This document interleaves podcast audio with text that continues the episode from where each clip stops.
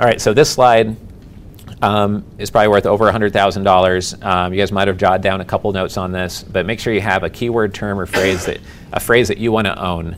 And the trick here is going to be really important in the next section for architecting and protecting your position is that this position has to be so valuable that no matter how long it takes to dominate that position, uh, you want to put in the work because if you ever did dominate that sandbox, the returns would just be exponential.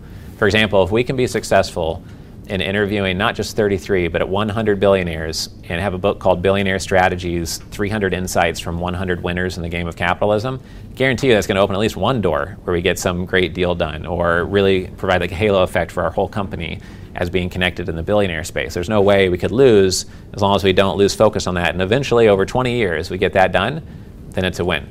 For you, it might be um, something totally different it might be related to the type of deal you do, the type of deal flow, being number one in your area. Maybe you own, we want to own more dry cleaners than anyone else in Austin, or maybe it's uh, something in manufacturing or some other niche. So, uh, examples of this would be, you know, capital raising is a niche that we're in. Uh, when people are raising capital, we want them to find our resources, and um, no, the trick is that you have to be so motivated that no matter what it takes and how long it takes, you want to be number one or number two in that sandbox, in those keywords. On planet Earth, there's no one else better positioned than, than you in that keyword term, even if it's going to take you a decade. And the strange thing is that if you have that mentality, then you are willing to do a lot of things that other people don't want to get out of bed and do. You're like, oh, that takes a lot of effort. I got to put myself out there. I don't usually speak in front of crowds, or I don't even know how a podcast works, or I'm not a good writer. Who am I to write a white paper or a book or a blog post or interview someone? Um, you're not going to be willing to put yourself out there unless that sandbox is so exciting that you know if you dominated that, it would be worth a million dollars to you. That's super important. When people don't take action, I think it's because they have a, a, bad sandbox. You know, they don't really believe in it.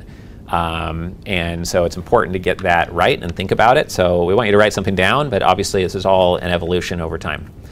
Uh, Eben Pagan is one of the biggest uh, life changers for me, mentorship wise. Um, he might uh, be speaking at one of our events coming up. I'm trying to negotiate that one of his concepts is that if you think about how do I make it inevitable that we raise all the capital we need? How do we make it inevitable that we have the best deal flow in the whole industry?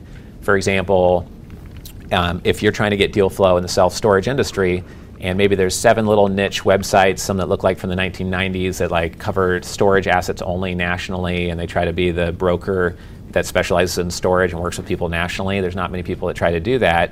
But if there's only seven of them and three seem to be the most active, and you approach those three and try to invest some of your money to help them either modernize their brokerage or support them, and now you own 5 or 10% of that brokerage business, and you get a first look or get to cherry pick their real estate deals and storage, or you tell them, hey, look, what fee do you usually get? And they say, oh, you know, 2% or 3%. And you say, okay, give us an hour and a half before you publish any deal send it to anyone else, and if we take the deal, in return for showing us the deal first, then we will pay you 4.25%, or we'll pay you time and a half the normal fee you get, but we want a 90 minute look at it before you put it out to your list. If we say yes, then we have to go hard on the deal within X number of days, or we have to put a real offer down within X number of days.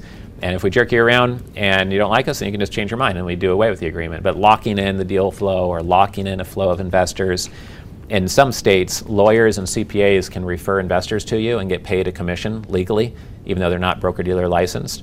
So doing something where, like, we had someone who ran a hedge fund in Chicago, and they said, "Hey, uh, I'm looking to raise more capital." And I said, "Oh, great. Well, how have you raised capital to date?" And they said, "Oh, for my CPA." And he happened to be of uh, Indian descent. And I have a lot of friends who are uh, from India originally by chance, so I know that they have communities within different cities quite often. And uh, so I said, "Oh, well, by chance is your CPA Indian descent?" And he said, "Yeah, he is by chance." And I said, oh, "Okay, well, uh, the investors you got from your CPA are they also uh, Indian?" He's like, "Oh, yeah, they are."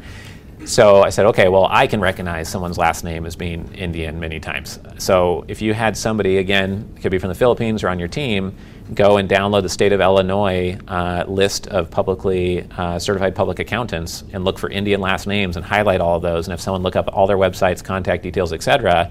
Then you could work that list of just CPAs in your state, and there's probably you know over 100 of them that are of Indian descent, and have it so they're paid an above-board disclosed commi- uh, commission, referral commission, and now you can you can go deep and systematic on what's already working for you, and those people have an affinity because you're local to them, You have things in common. You might be the same religion, might go to the same you know, festivals, um, you know, et cetera. So when I talk about being systematic, it's about that, and you know, what it maybe it doesn't make it inevitable to, by doing that, but maybe if you went to every CPA conference association event in the state of Illinois because you had success with one CPA and you went deep on Indian CPAs and you went deep on Indian community events, that sounds like something that's close to inevitable that you would raise a lot more capital than you are right now.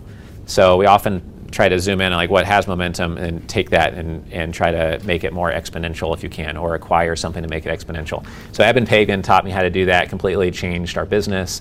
Our third year in business, we did seven figures in revenue and we started with no money in the bank account. I had a $1,000 a month rent in Harvard Square in a basement, 300 square foot studio apartment. It was like literally underground with a little tiny window. And um, the first month we were in business, we had $600 in the bank account, not enough money to pay rent the first month when I started Family Office Club. So, uh, you know, you don't need tons of resources to do this stuff.